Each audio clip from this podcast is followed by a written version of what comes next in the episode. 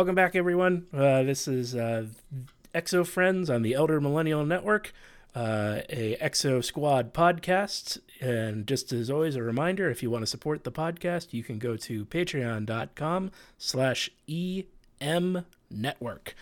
And as always, I am David Hoyt, and I am joined by... Kayvon Fashami. And Lexi DeKoning. All right.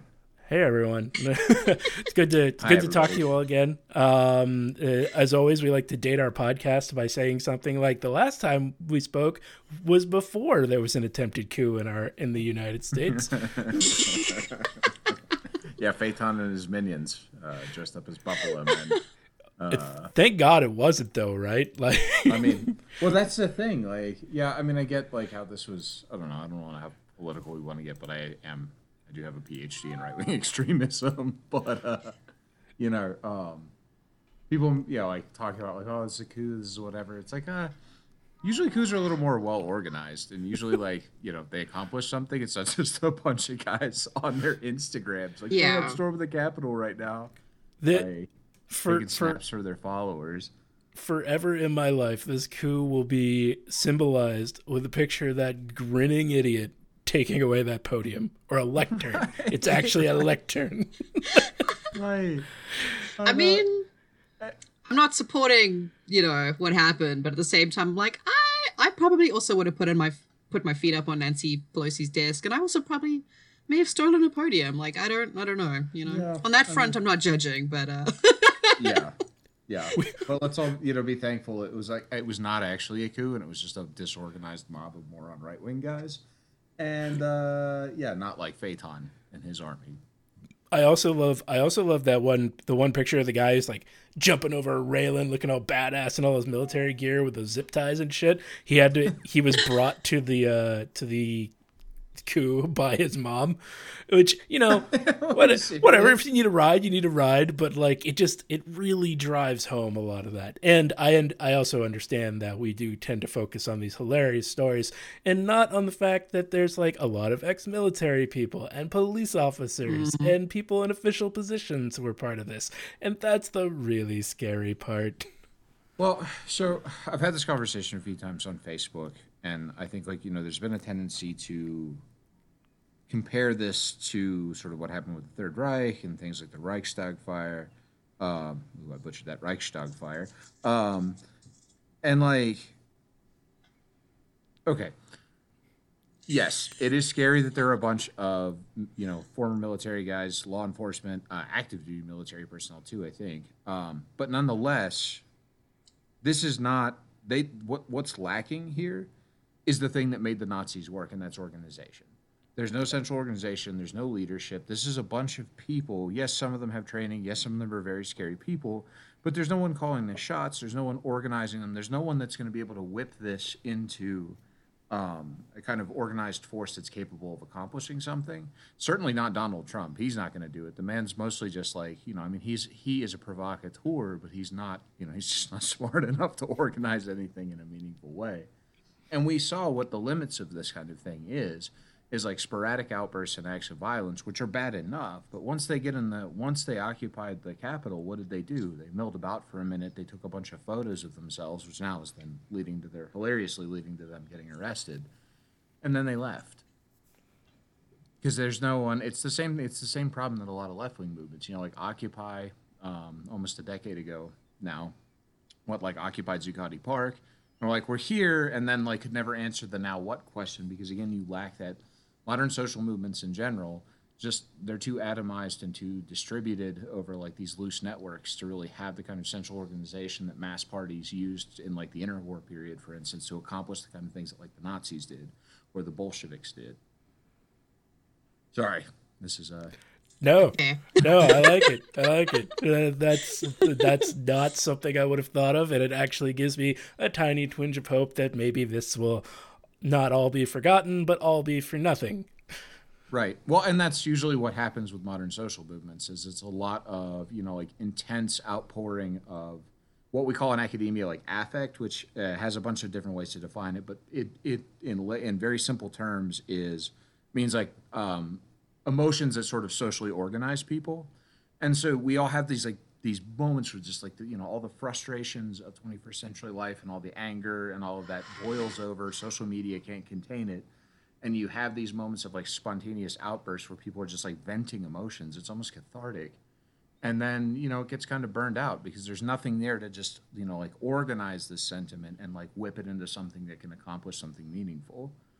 I mean someday this could happen. So like i'm not saying like don't worry because like in a generation or two if this keeps happening, you know, what's happening now could lay the foundation for something much more meaningful. But in the foreseeable future, I don't think we really have much to worry about beyond what is still concerning, and that's um, spontaneous acts of violence, like what we saw Right. in the Capitol. Well, you know, speaking of burning it all down, Veil, Veil, Veil, the Veil, A Veil of Doom Part 3, Scorched Venus. That's the episode we're covering today. It's episode 7 of Exo Squad. Um, as always, you can watch it on the uh, Peacock service from NBC. It's free for the time being. Hopefully, it stays that way forever. Ooh, wait a minute. Ooh. Did we not do a Traitor Among Us? Did we not do a Traitor Among Us? Did I skip an episode? I think you might have. Oh, shit. Damn Because it. We have to get to the episode where they like get flung toward the sun. I don't think we've talked about. I'm that looking yet. at no, I'm looking at um the episode seven notes, and I no, this is the same. I think I think I'm looking I, at- I think I wait wait so so Maybe the- it's just the title's wrong because I'm looking at everything that happens here. You got like the cat eye moment with the Neo Sapien guard, yeah, and I also took notes on that because he's like super fucking pupil dilation is amazing. Exo um, episode list. Did I? Yeah, I think we've just got the titles fucked up. I got the title fucked up. Yes. Okay. Yeah, It you're right. could be you. It could be our streaming service. Who knows? I think I think it is episode six though. No, uh, this is a, the, we're, we're today we're covering episode seven, A Veil of Doom Part Two, A Traitor Among Us. All right, there Yeah, it is. yeah. I, Jesus. I just wrote down right. I wrote down the wrong ep, the wrong episode name. Uh, uh, All right. Well, we can cut all that. yeah. Uh, oh, this is skiddly doo, skiddly doo, All right. skiddly doo. The magic of editing. Uh, Seg- segue us in, Dave. Yeah. So, uh, well, we, we still start with plenty of fire, uh, because the ep- the episode opens on uh, Nara Burns dreaming of Venus burning. Um, Vesta, the capital of she sees Vesta, the capital of Venus, occupied by Neo Sapiens, and she's dreaming of herself running towards her family farm to save her family, and then it explodes right before she gets there. She wakes up in a cold sweat. Um, this is this is actually I, I noticed this as the episode went on.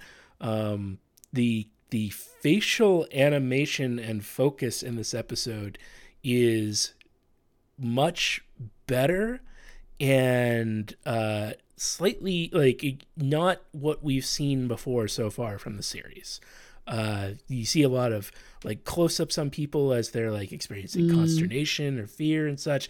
And it really you know again just the, the more great things about the show and Kayvon you've talked about before where they've got kind of like it seems like they're A B and C tier teams for animation. It I feel like this episode got more work by their A, A tier team at least from those artists than uh than previous ones. Yeah, and I think I, I mean for me maybe part of that is because this is an episode that really is like geared towards doing a lot of character building and especially for Nara Burns.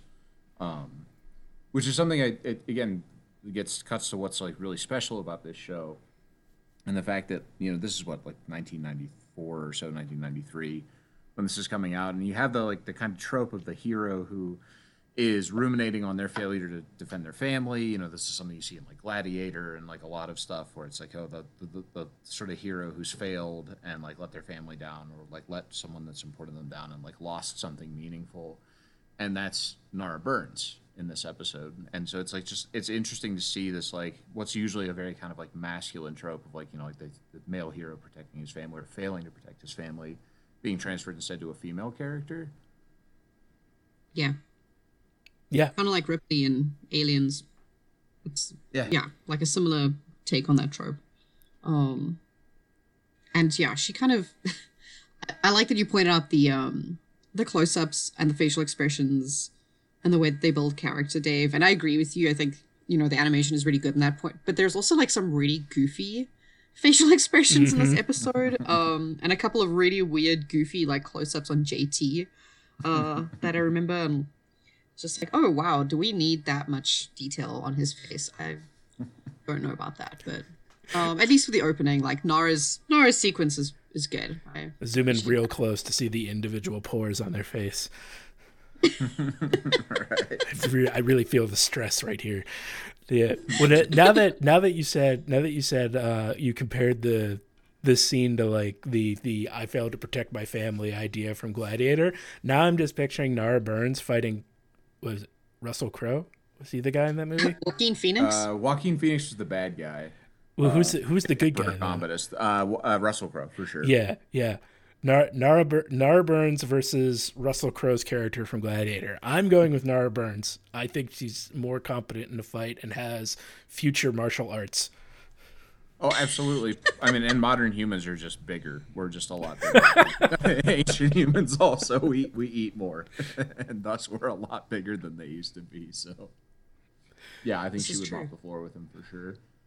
Um, I mean, she probably has. They never really get into it too. But she probably has all kinds of like strength enhancements and like all kinds of stuff too. All kinds of like, Oh like, yeah. you know, Do you think cybernetics and they they don't they don't I don't think they ever really touch on that, but I would think in like in in that far in the future we have like ways that are better than steroids to enhance people. Like maybe not as but maybe not as buff boy as your average Neo Sapien, but like Nara Burns could probably just like lift him up and just like twirl him around with one hand and throw him. Like I wouldn't be surprised, man. I mean, they have like they have a jack that hooks into their brain. So Yeah. how hard is Yeah. it to imagine that they have like a steroid gland or something?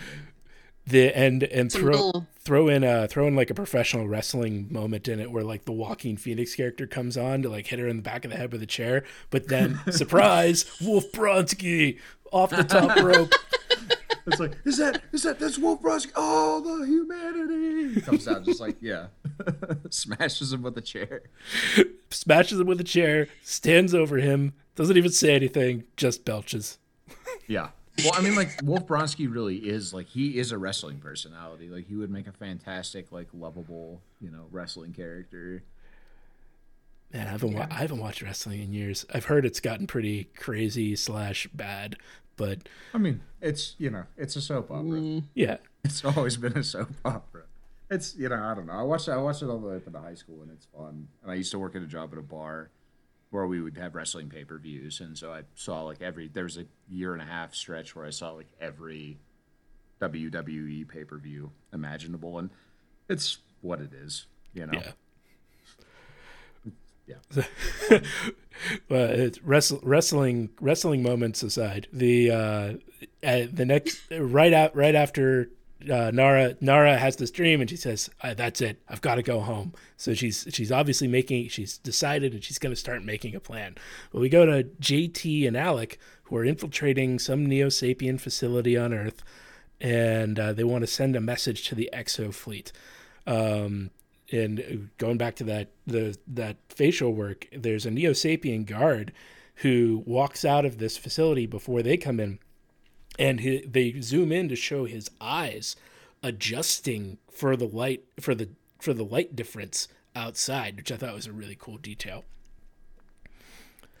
Yeah, I just couldn't help but think it's like, oh, that's when the MDMA really hits. I can I can like- see sound. You gotta make It's this like super dilation. well, that's why that's why it's so easy for them to break into this facility because the what the ma- the head guard is like just super high and he's just like, what were those humans? Nah, probably just a cat. I'm just at one with the universe right now. Uh, and I wrote down, the man, I hate it when I do this. When I write down the notes, like Marsala makes a joke and I don't write down what it was because now I can't remember it. Um, I remember it was like pretty good.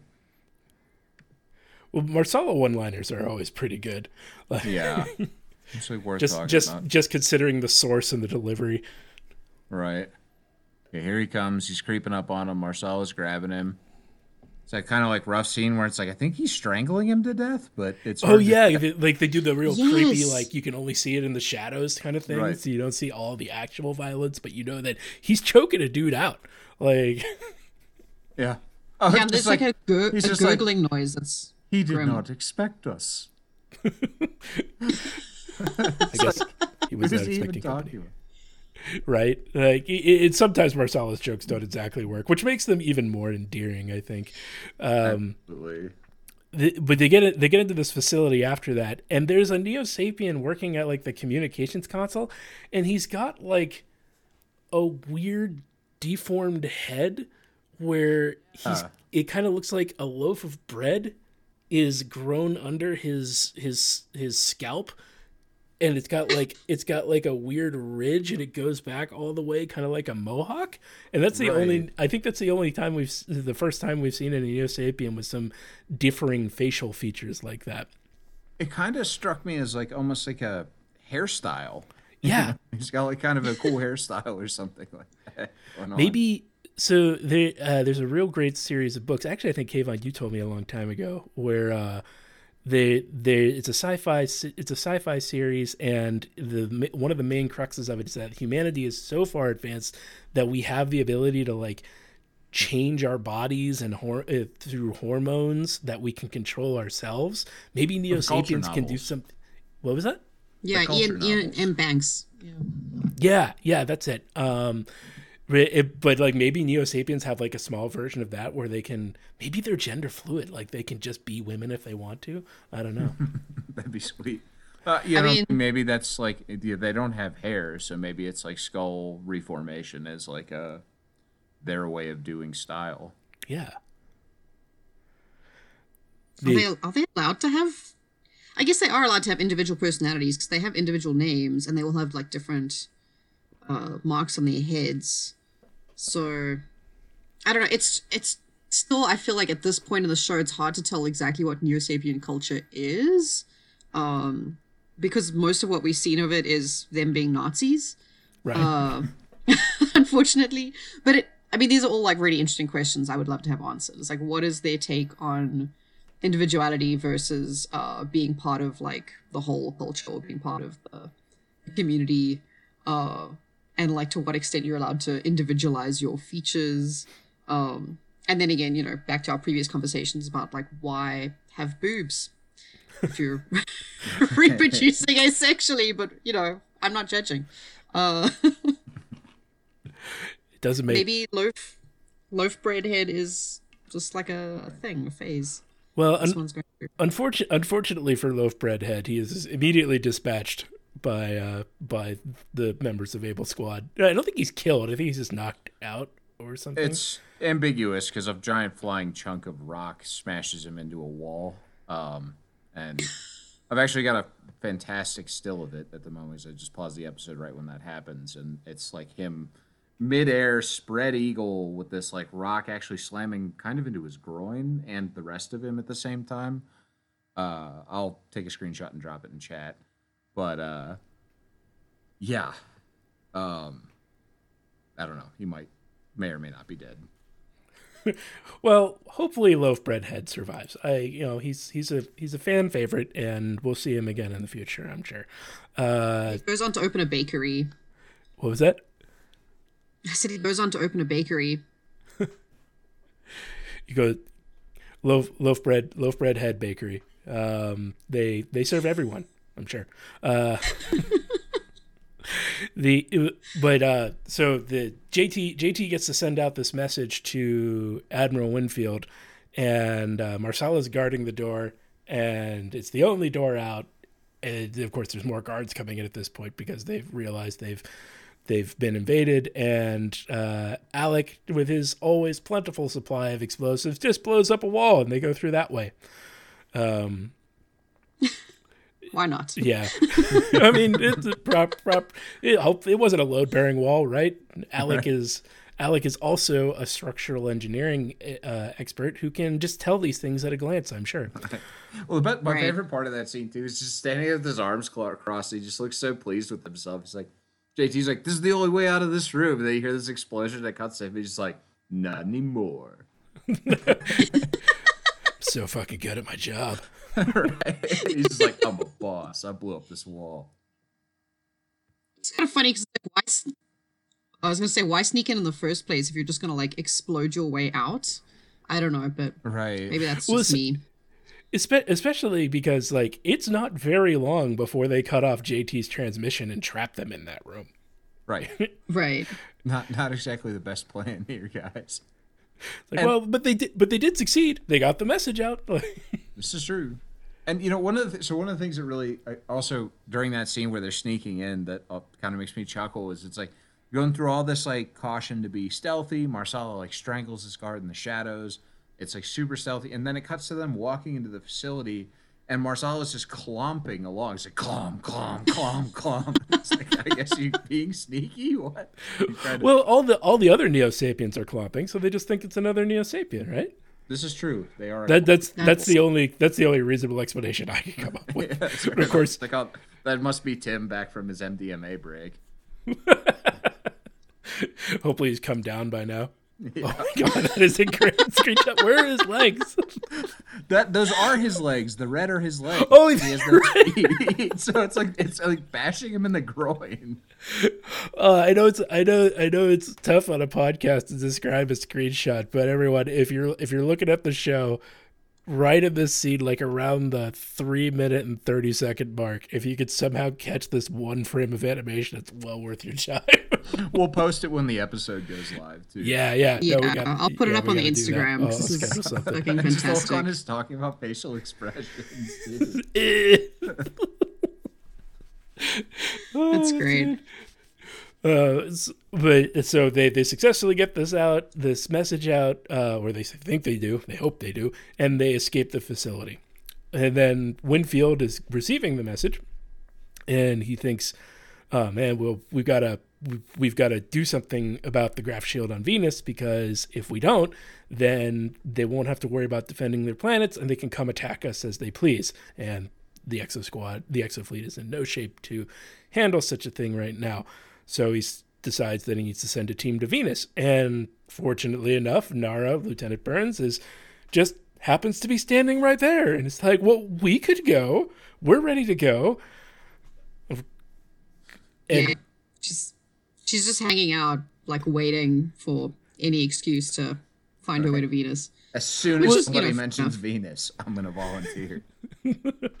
Of course, of course, the immediate question for that also eh, that Woodville should ask me like, you can't be ready to go. You're missing three members of your team, including the guy whose like job it is to gather and handle information. right? Which How leads to some fantastic consequences later in the episode. Yes. uh the the this that scene goes by relatively quick and we go back to Earth where JT is arguing with Jinx, who is now, I guess, the de facto leader of the resistance since Napier has been captured.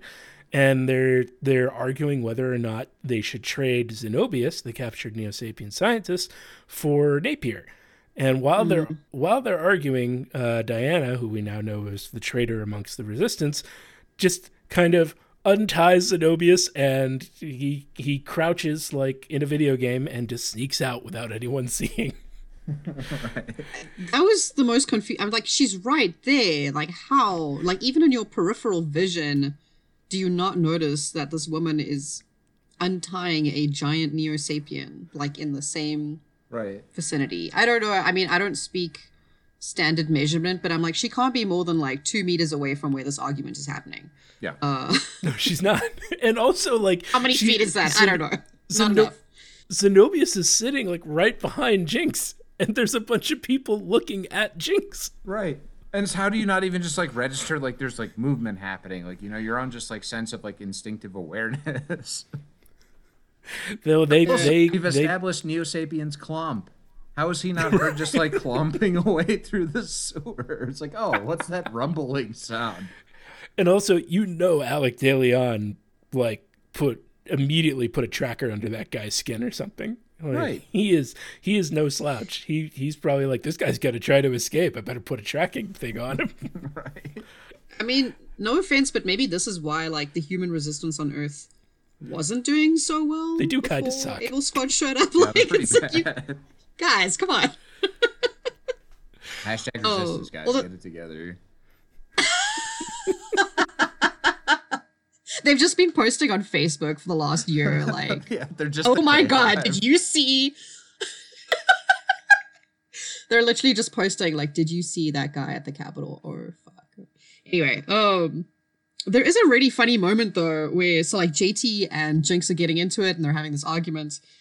Uh, and Jinx, I think like Marsala also makes some sort of comment like, "Oh, I agree with Lieutenant Marsh. Unfortunately, you know, if we have to sacrifice Napier or at least like not, you know, bust him out at this point, that's logically makes more sense to not risk him um and to focus on our our mission to Venus or whatever or the graph shields." And like Jinx gets up in Marsala's face and tries to I don't know, like grab him by the collar or something.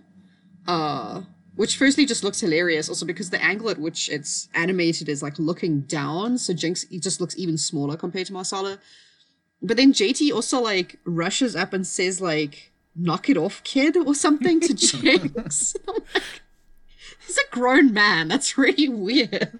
Well, I mean, it, they they frame it in a, in in like a way that you would see in maybe another cartoon. If a kid was attacking an adult, it's almost it, it it's almost as easy for Marsala to stop him as like that classic. He just puts his hand on his head, so when he's swinging Right. his fists, he can't reach him. Yeah, Marsala doesn't look threatened at all and this. He's just like, oh, okay, I guess this tiny human is trying to hold onto my collar now. And, it- Right. and then the other great thing about the scene is uh, after after Zenobius escapes and everyone's like, "Oh no, Zenobius escaped." The Diana's like, "Yes, he escaped. How did he do that?"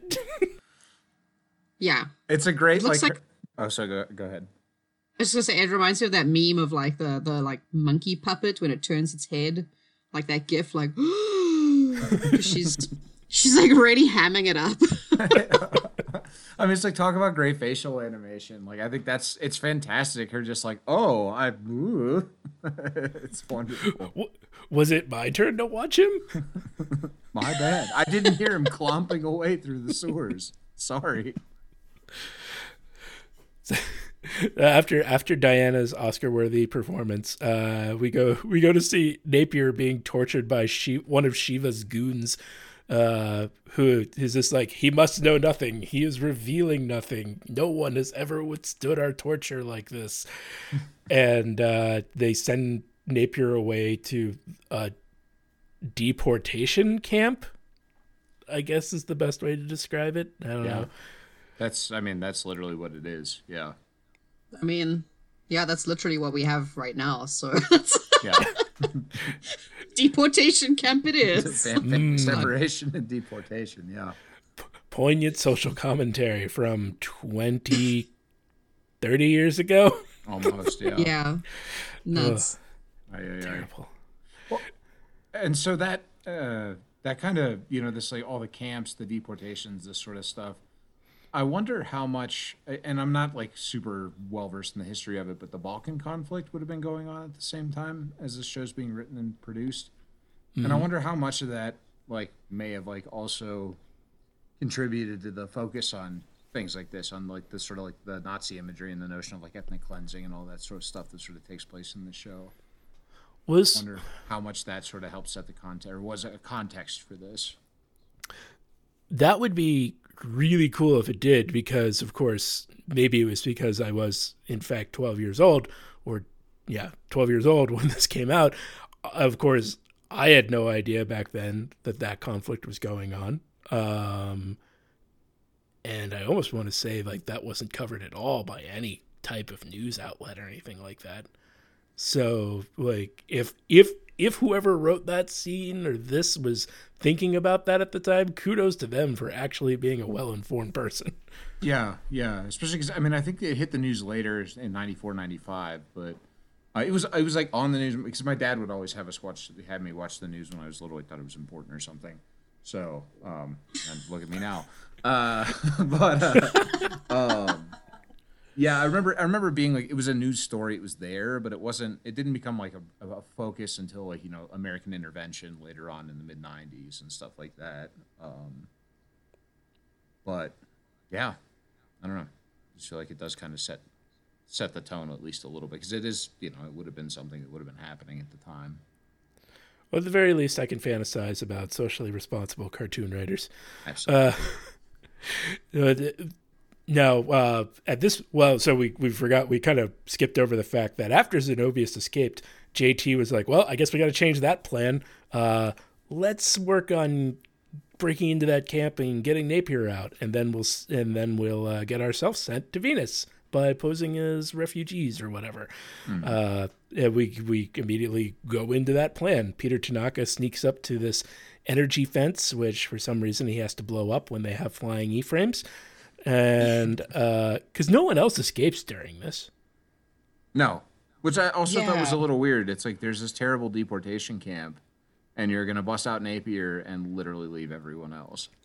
I kind of get it from like like maybe like a super secret black ops perspective where it's like okay we only we can only get napier out if we get everyone else out it's going to ruin the plan of getting jt alec and marsala to venus that that's that's the only like but still like if i was if i was in that camp and assuming that like i had the strength and like mental fortitude to actually do it you know and someone breaks in to break someone else out I would be running away beside those people. Right. right. Like, get me the fuck out of here. It's like, yeah, I do not want to stay in this deportation camp. I am not trying to go to Venus. Yeah, yeah. Because uh, Venus is pro. I don't. Maybe maybe Venus would be. Maybe you think Venus would be better. You're like, oh yeah, let's go to Venus. Maybe the work camps there are less intense labor. Yeah, I hear the Venusian sunrise is nice. It is very nice. right. Nara, I keep hearing about it. Nara keeps talking oh about it. She probably does a podcast called The Venusian Sunrise. Nara? Yeah. Uh, all things Venusian geography and culture with Nara. I would listen to that podcast. Yeah. Uh, so like it would be very NPR, like I don't know, in the tone of the. Well, yeah, that's that's probably more where it would be. It, wouldn't be a podcast. It would be like a like a 20 to 30 minute segment on Saturday afternoon on your local NPR station or something yeah. like that. Oh yeah, there's no way she's not an NPR. She's like an NPR, not just like listener, but like she donates. She's a contributor. She's, she's, her, she actually uh, her her entire closet in her spacious suite on the Exo Fleet is actually just is actually just filled with tote bags. Yeah, that's one thing I really love is like it seems like all the crew quarters on the at least on the Resolute are these like enormous suites. I mean, they're they're they're like the equivalent of small studio apartments, but like I just again yeah. I can't imagine, you know, you make even if your aircraft carrier is huge, like unless you're unless you're an officer of some kind, I don't think you get that big of a room to yourself. Right. Exactly. Again, she is a lieutenant, but still. Um, well, anyway, so we kind of we kind of glossed over it again. The the the the the plan goes off. Peter Tanaka takes out the electricity fence. The resistance that it, that has somehow inexplicably gained a whole bunch of human modeled E frames at this point walks in, frees Napier, blows up two of those very valuable E frames, and then Alec and JT take off all their like Exo Fleet uniforms and blend in with the deportation crowd. And uh, I do like I do like the scene where Eve's just walking around just tearing the place up. She's just like ducka, ducka, ducka, ducka, ducka, ducka, destroying this camp. And uh, like I said, they just they just walk out.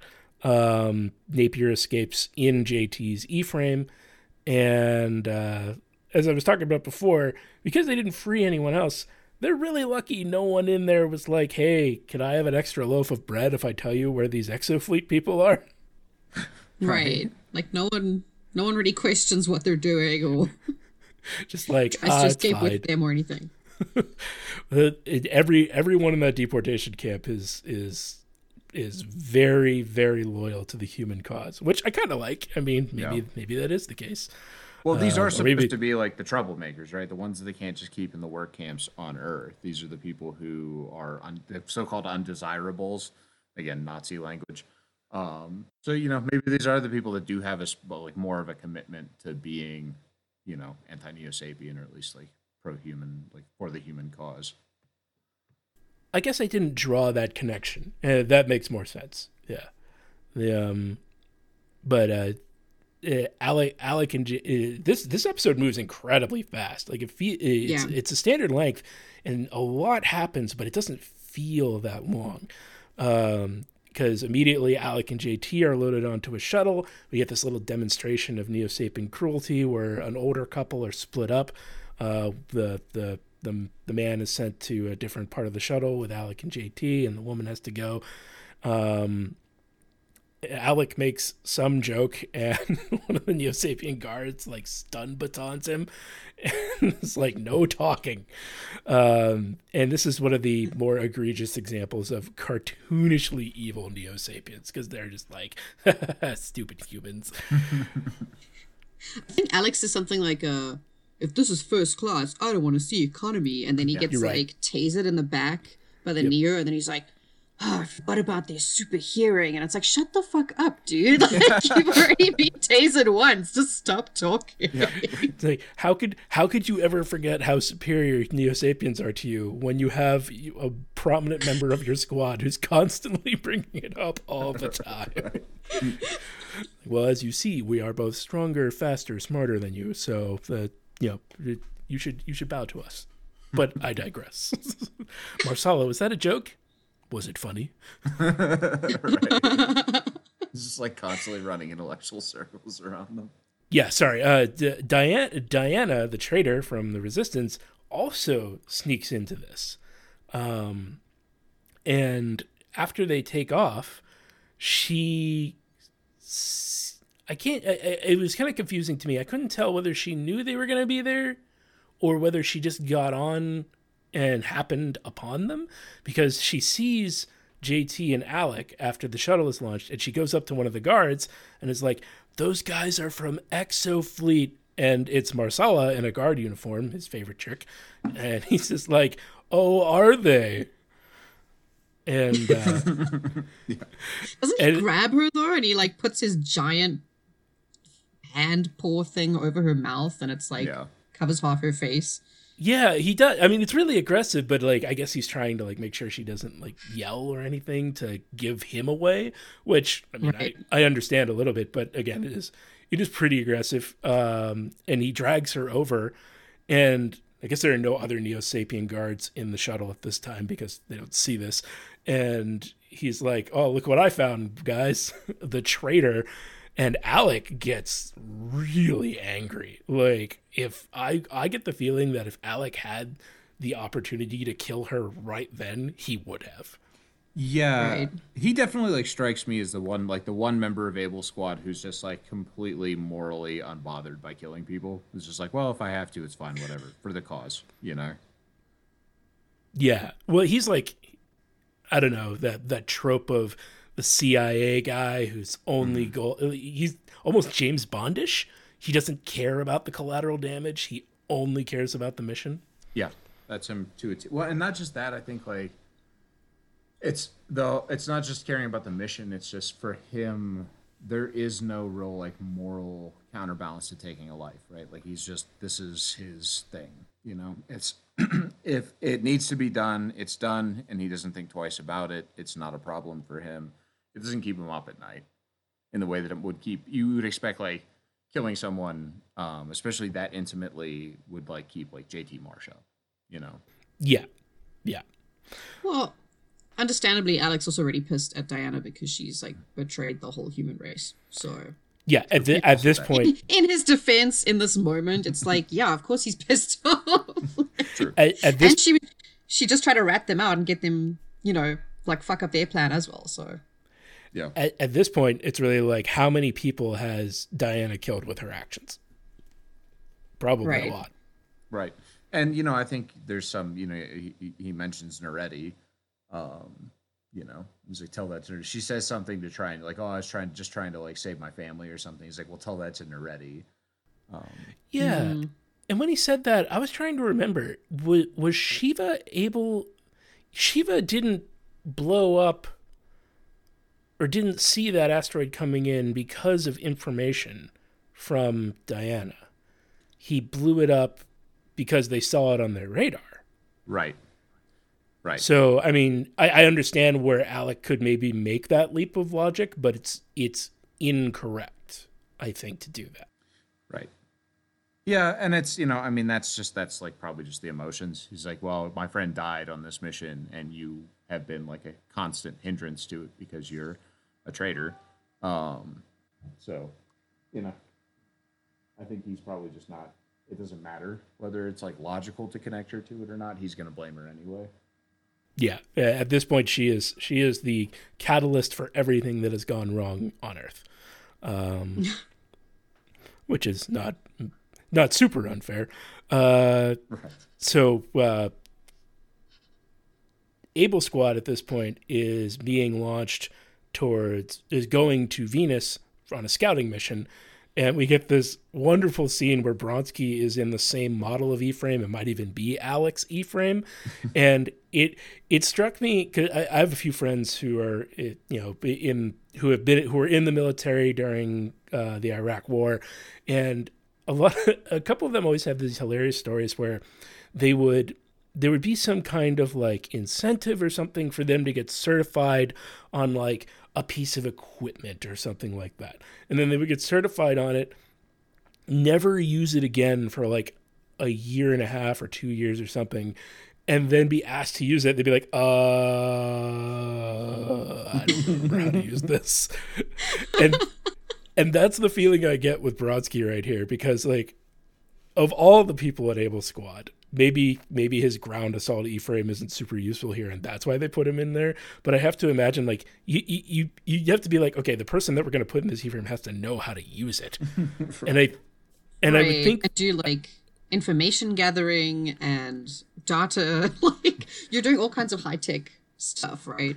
Yeah, and to me, to me, probably eh, the people who are in who are still up there in Able Squad, I would think either Nara or Maggie would be would be the two best candidates to use that E frame. But nope, stuffing Bronski in there, or just get someone else from another squad. And this, Right. it, it just it just speaks again to what we were talking about earlier when she walked up and she's like, "Able Squad's ready to go." Winfield should have been like, "But your your leader, one of your best soldiers, and your intelligence officer aren't here. How could you possibly go on a reconnaissance mission?" and it, yeah, it's fine. Whatever. But, Desperate times, desperate, desperate measures. Uh, Bronski like mentally swears at the thing, and it's like, that's not nice. Why would you say that, pilot? It's like Yeah. that's something like the parameters for this request cannot be carried out or something like that.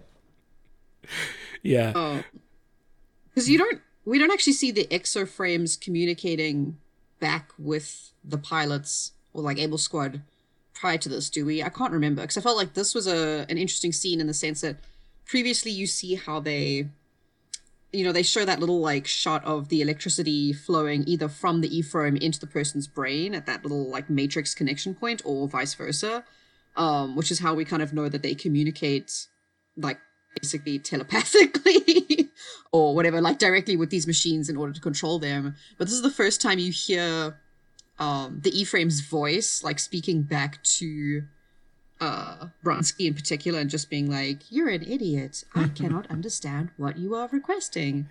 Um and I think I wrote it down at one stage like he's he just keeps mucking it up and making a fool of himself and it's like the windscreen wiper goes off at one point. Um and I think she says to him something like your mental imaging presents an impossibility, Agent Bronski.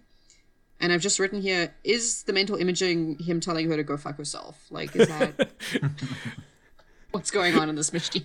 I do not, I do not possess the appendages or capability to do that, pilot. yeah, the closest thing we've seen to that was last episode when Zenobius was talking to the computer, and it like low key makes fun of him. Oh yeah, that's right. Insufficient parameters. Do you have another request? You're And- a dumbass.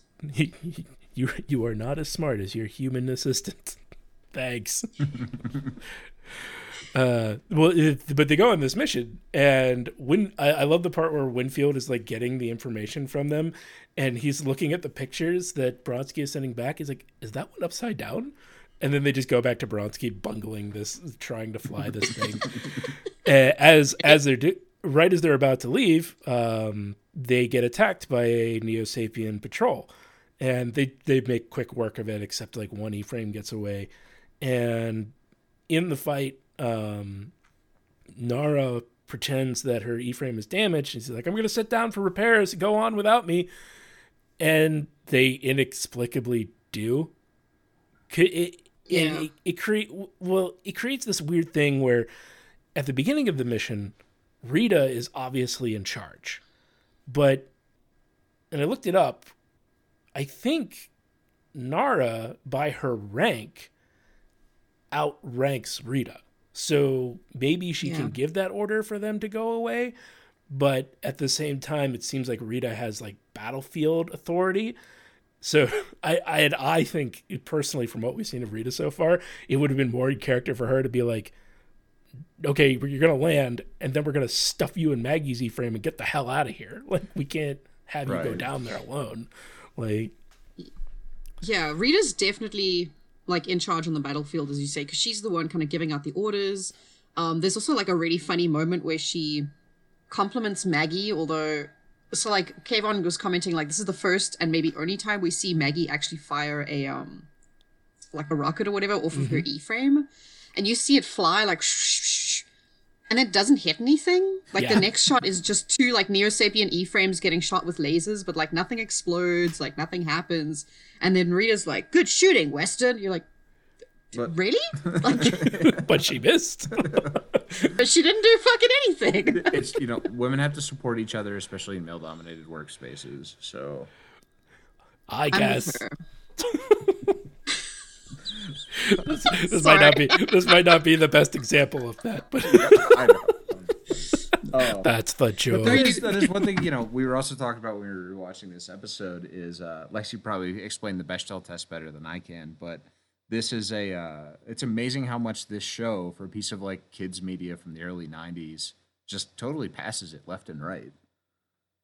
Oh yeah, Yeah. I'll, do you want me to explain what that is quickly? Yeah, it's, I feel Yeah, like go. that's the top of my head, I'll- I'll I'll probably fuck it up, but it's uh from um uh comic artist Alison Bechdel who wrote oh my god like the most famous of her work that I know of is like Fun Home, which is really incredible. But she had a whole series called like um, oh my god, was it Daiksu Matter or something? It was kind of like tongue in cheek, uh, queer comic fiction in the nineties, and one of the comics is like two characters who go to watch, uh, I believe it's like Alien, and they're having a conversation about it, and somehow this is morphed into this thing called the Bechdel test, which is in a TV show um, or a film, but I guess this also applies to like other kind of forms of fiction, uh, where two female characters have a conversation with each other that does not revolve around a man.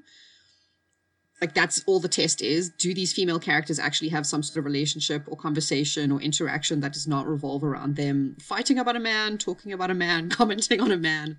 Uh, and I think that was like the context of the conversation in the comic as well was um, that Alien kind of does that because the female characters are like real characters. They're not just there to, I don't know, about boys all the time. Right. well, they're they're as, not. as us girls do. Uh, but yeah, so the, this show is actually again, it's like a really good example of something that passes the Bechdel test, as we would say, which is women characters who are actually real characters who have, you know, uh, who have stories and story arcs that do not just revolve around them being romantic interests or romantically interested in dudes. and a range of like a range of interactions in a given scene where you have like uh you know women so you know complimenting each other supporting each other saying like, hey you did a good job here but also having like disagreements and arguments about like tactics and strategy and like what who should be doing what and I started to judge these things based on three criteria. A, do the women in the story exist solely to progress the plot lines of male characters? B, um, if you can draw a silhou- if you can draw any most reasonable silhouettes of the character, especially if they're a, of a woman of a female character or a female presenting character, and not be able to tell whether they're naked or not, that's probably bad. Um, and and third is you know the basic Bechdel test. Do they talk? Do they at least through at least for a significant portion of the story have conversations that or interactions that aren't uh, revolved around men or men's feelings about them or their feelings about men. And I think Exo Yeah. Squad does a pretty good job in most of those regards. I, even the silhouette one, I mean, it's not terribly good on the silhouetting, but it it's the rest of them I think are there pretty solidly. I mean, for a kids show that came out before people really even started talking about this kind of stuff, it's pretty fantastic. It's like who was writing this though? It was? I mean, it'd be nice to know like where were these conscious conversations in the writers' room, or was it something that just kind of happened organically? Was it like, well, we want to model this after like Star Trek, for instance, so we're just going to put a bunch of female characters in leadership places, and that's just how it's going to be? Well, I don't. I think it was like, uh, I think it was like an, someone interviewing George R. R. Martin. Like, if you're a Song of Ice and Fire fan, uh, just asking him, it's like, well, like, how do you write such amazing female characters? And he's like, well, I just I start from this like radical premise that women are people. And again, like, it's actually not that hard if you if you think about it that way, right? And that's again what's interesting about Nara Burns having that she's the character who takes on this trope of like I failed my family or I you know I've like failed to protect and save my family um and that like Maggie and Rita I guess don't get as much development but later on in the series they also have their like moments and it's it's fine to have romantic interests between you know male and female characters or whatever. That's not like the issue. Um it's just like is there more to this character than that? And you know if you actually treat characters of either gender or all genders as real people with complex inner lives then i don't think it's that difficult to do. But it's you know Listen, we, we can still give praise where praise is due your your radical left ideals have no place here, Lexi. I, I, I'm, ultra I'm very, feminists I'm very uncomfortable. I'm very uncomfortable right now. um Well, I was gonna I say, speaking segue, speaking of women as people, uh, Nara. I mean, some that's the things like Nara makes this what could be seen as a very selfish or not the smartest decision to break off from the rest of Able Squad under the pretenses that her machine is now like needing repairs, and she just like flies down to Venus to go save her family or go check on her family or whatever. Um, which again, you know, that's what makes her a real character is that she makes what it could ostensibly be a very bad or very stupid decision. Yeah, and I think that that was probably one of the only things that that in my mind maybe detracted from the scene, and maybe it makes it better, like you just said, because it makes her a person with who makes mistakes and such like that. But it feels like, from what we've seen of Nara so far, yes, we know she loves her family, and yes, we know it's very important, and that's the motivation of it. But it also seems like this decision is incredibly stupid and dangerous. But they've set it up, right? That's the thing. They've set this up for you because I mean, one of the first things that we see in this entire series is her talk, you know, sending a message to her family. They emphasize how much her family matters to her. We already know her family's dead, except for her brother, um, that her farm's been destroyed, and you know, and then they kind of introduce it in this episode. It's all she can think about. So it makes her. That's what makes her rich and complex. Is like we know she's a capable, really good leader. She's a smart, you know, officer. All this stuff but she has this other she's multidimensional right? She has these other aspects of her personality and character that then contribute to creating conflict within her that you know she's got her duty to the Exo Squad her duty to be the best trooper she can be but she also has this duty to her family and she has to weigh these things. And yeah she makes what may not be a great decision but it's that the pieces are there to understand the motivation behind it even if it's something where it's like this might not be the best idea. Yeah, and that's why I was okay with this. Like maybe if it was a less poorly, maybe if it was a less well written character, I'd be like, okay. like, but the, the the show makes up for it with with its uh, character building. absolutely Uh, Yeah. the- she get I like what she gets out. She the last thing about this thing, she gets she lands on Venus and she gets out of her E frame and does this like hero pose, and the wind is like billowing her hair behind her, and she's like, "I'm back." And doesn't she do like a she does like a sweet like somersault out of her E frame? Doesn't She does. Yeah. Yes. Which is why I said she would totally kick the shit out of Russell Crowe in Gladiator. Oh, there's no question. Yeah. Oh, yeah, she's pretty badass. Uh, and then does it immediately transition from that to like the end of the episode is we're back on this shuttle that's supposedly headed towards Venus, right? Yeah. So so we're back. So it goes. It does like you said. Go go immediately back to that shuttle, and uh, they're like, oh, there's Venus, and then the the part of the shuttle that they're on doesn't make go the right direction because the Neo Sapiens flying the shuttle pointed it at the sun and just let the cargo with all those prisoners go flying towards the sun. Yeah. And uh, the the the Neo Sapien flying the the ship is has this really great like monologue where he's like one more sacrifice to the sun god for these primitive apes and he just goes on for like a minute about how fucking stupid humans are Right. and uh, uh, like superstitious and such um it, again Yeah. go Uh, ahead, the Lexi. line is something like, uh, because they're like, ha ha ha, how could they even believe that we would take them to Venus? That's so illogical.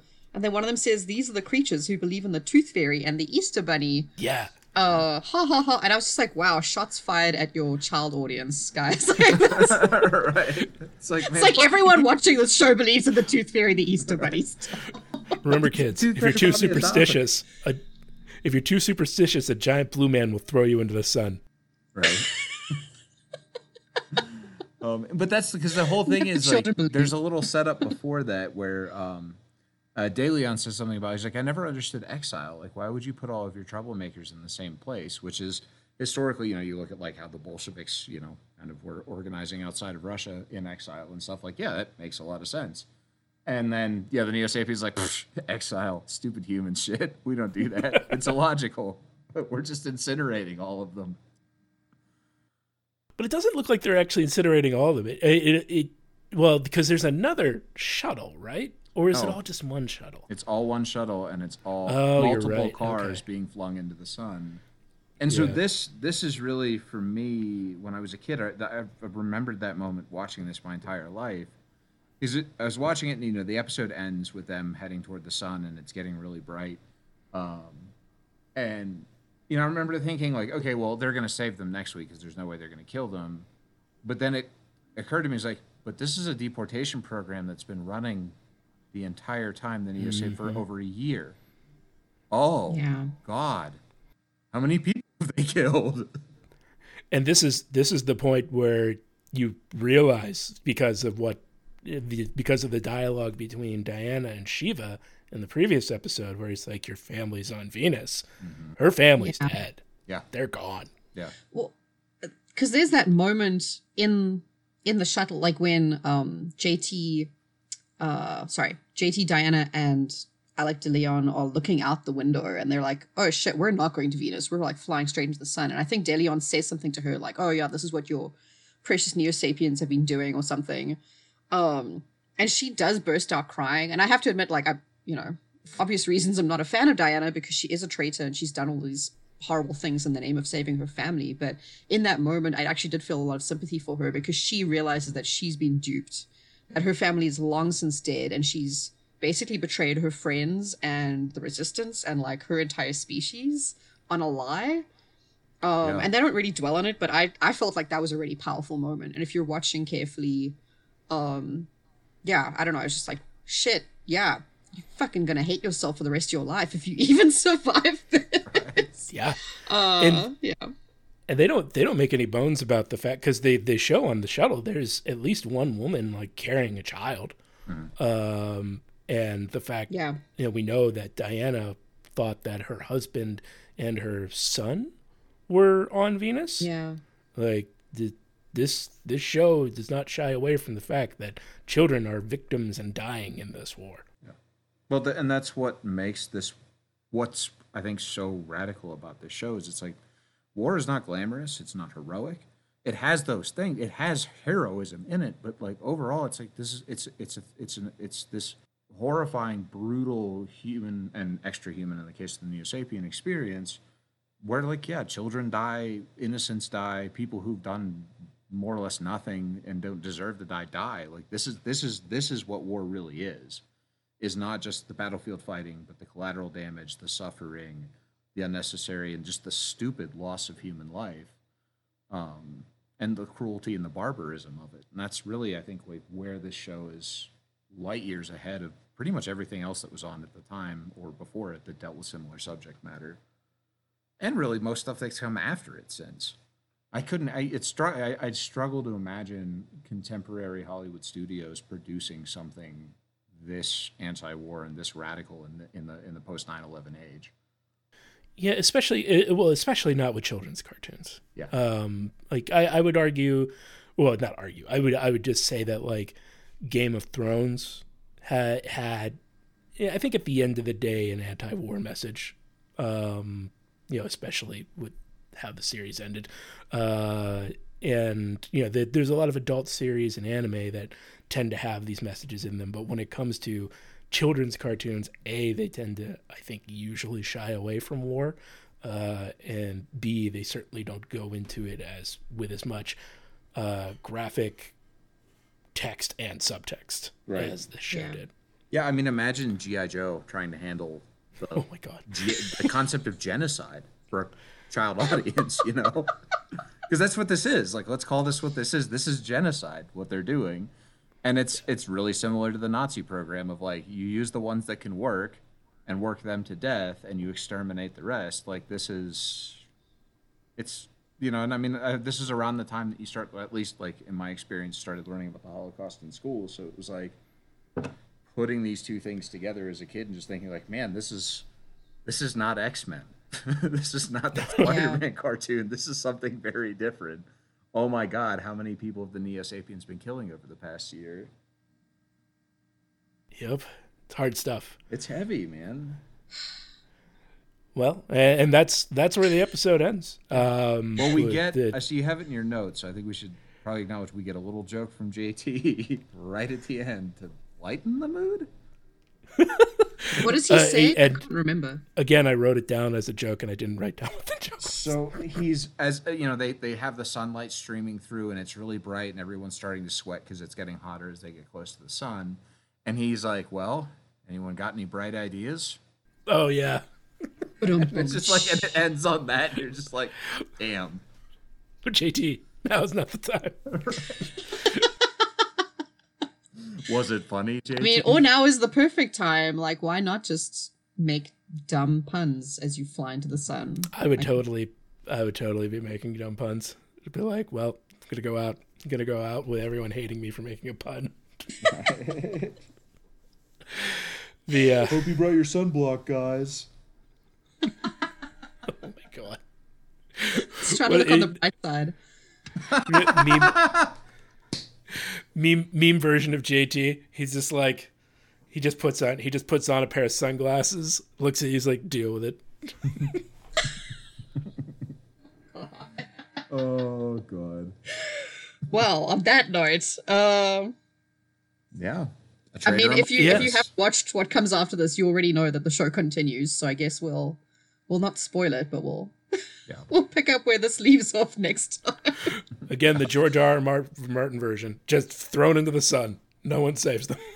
I mean, yeah, yeah. If George R. R. Martin had written this, the well yeah so that's uh that's episode seven um thanks everyone for uh, listening uh if you want to find us on any of our social media links that are in the descriptions of the show please feel free to reach out to us. Uh, as always again uh the podcast is supported by our patreon at patreon.com slash em network.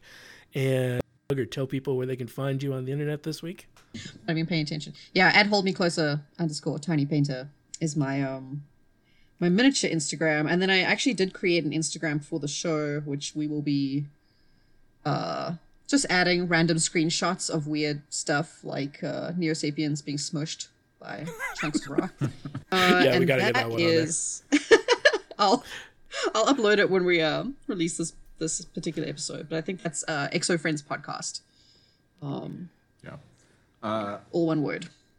I will have. Um, it's too soon to make an announcement now, but there's uh, just it's just and actually by the time this airs, hopefully maybe a little, little closer to being able to say some concrete stuff about it. But uh, there's a creative project that we're just kind of starting to think about the details of and get working on uh, based on a D&D campaign I'm running and a campaign setting of my own design. So just teasing it a little bit now, but uh, in the next six months or so, hopefully, should have a little more to say about that. Ooh, that's exciting. Yeah. Can't wait to hear about that. Um, I get the only thing I have to plug is every Thursday I am streaming on Twitch as part of the EM network, twitch.tv slash uh, EMN. And uh, this when this episode comes out, I'll be playing This War of Mine, talking about the consequences of war has inspired me to uh, to maybe put that out into the world. So mm-hmm. watch out for that around the time that this episode is coming out, and I uh, look forward to seeing anyone who wants to drop by and uh, strike up a conversation. Sounds great. That's awesome. Yeah. Oh. And uh, that that's it for me. I think I'll sign off and say good night, everybody. Have yep. a great weekend and stay safe out there. Thanks for listening. Looking on the bright side.